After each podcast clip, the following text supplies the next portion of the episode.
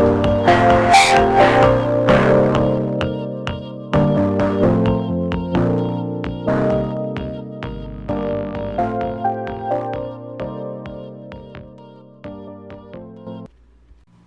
Uma boa noite, caros ouvintes. Está no ar mais um podcast do Aftermarket da Sharks, com seu apresentador Adonis Prisco da Silva. Vamos começar hoje com o cenário corporativo da Ibovespa. A Ibovespa fechou o pregão de hoje com alta de 0,11%, ganhando 124 pontos. A bolsa brasileira subiu aos 117.623 pontos. O pregão encerrou com volume negociado aproximado de 32,1 bilhão de reais, tendo uma quantidade de negócio aproximada de 3,5 milhões. As ações mais negociadas foram da Vale, da PetroRio, do Itaú, da Bradesco e da Gerdau.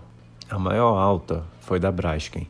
A empresa continuou com uma alta embarcada na recomendação de compra da ação divulgada pelo Banco Santander, que elevou o preço-alvo a 47 reais, numa avaliação positiva dos ativos da empresa. A maior baixa foi da Hearing, a empresa não apresentou nenhum resultado ou fato relevante para justificar a queda. Entretanto, teve o pior desempenho acompanhando as ações do setor do varejo que caíram em conjunto. O mau desempenho pode se dar à visão negativa dos investidores sobre mais um dia de aumento de óbitos pelo Covid-19 no Brasil.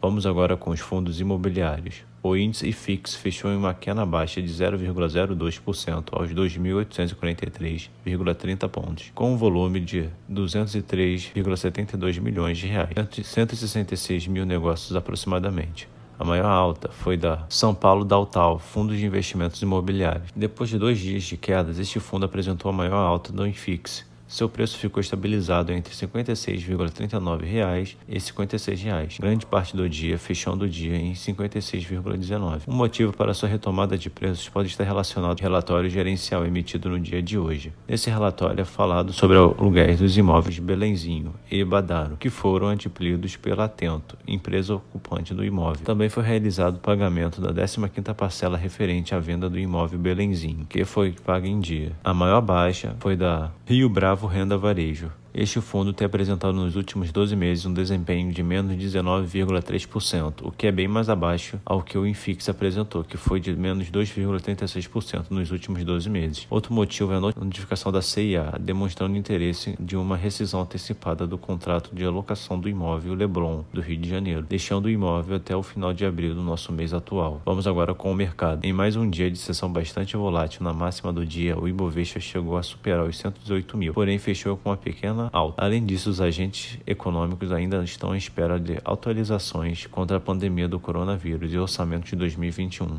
Após a definição do legislativo sobre o texto da Lei Orçamentária Anual de 2021 no fim do mês de março, a equipe econômica se opôs às alterações feitas de última hora, com destino de 26 bilhões de reais para emendas parlamentares. O presidente da Câmara, Arthur Lira, disse acreditar que o assunto seja resolvido até amanhã. Vamos agora com o governo. O deputado Elmar Nascimento, relator da medida provisória de privatização da Eletrobras na Câmara, comunicou a investidores que existe pressão de parlamentares para alterações no texto, permitindo o direcionamento dos recursos gerados pela operação para aliviar tarifas de energia, que, segundo a estimativa da consultoria Timos Energia, devem subir 9% em 2021. Após chamar de inadmissível reajuste de 39% no preço do gás natural, o presidente Jair Bolsonaro diz que não irá interferir, mas que pode mudar políticas de preços da Petrobras. Esse aumento será menos de uma semana semana após o anúncio da petroleira sobre o reajuste de 5% do gás de cozinha. Sobre a economia, apresentando retiradas líquidas de recursos pelo terceiro mês seguido, a poupança registrou o primeiro trimestre desde o início da série histórica em 1995, com a maior retirada líquida acumulada. Com o retorno do auxílio emergencial e esperado que a aplicação financeira mais tradicional dos brasileiros passe a registrar captações líquidas a partir de abril. Segundo o ministro Paulo Guedes, vacinas de recuperação econômica são prioridade para o governo brasileiro. Segundo a CNC, estima-se que os beneficiários do novo auxílio emergencial gastem apenas 31% do dinheiro no setor de comércio, sendo o impacto do auxílio nesse setor oito vezes menor do que do ano passado. Vamos agora com internacional.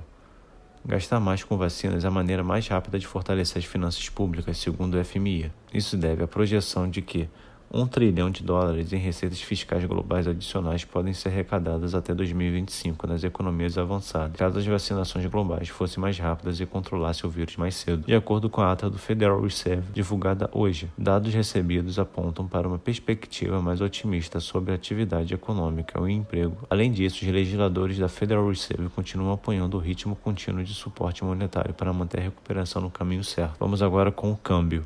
O dólar comercial está a R$ 5,64, o dólar turismo está a R$ 5,79, o euro está R$ 6,69 e o Bitcoin está R$ 317.843,51.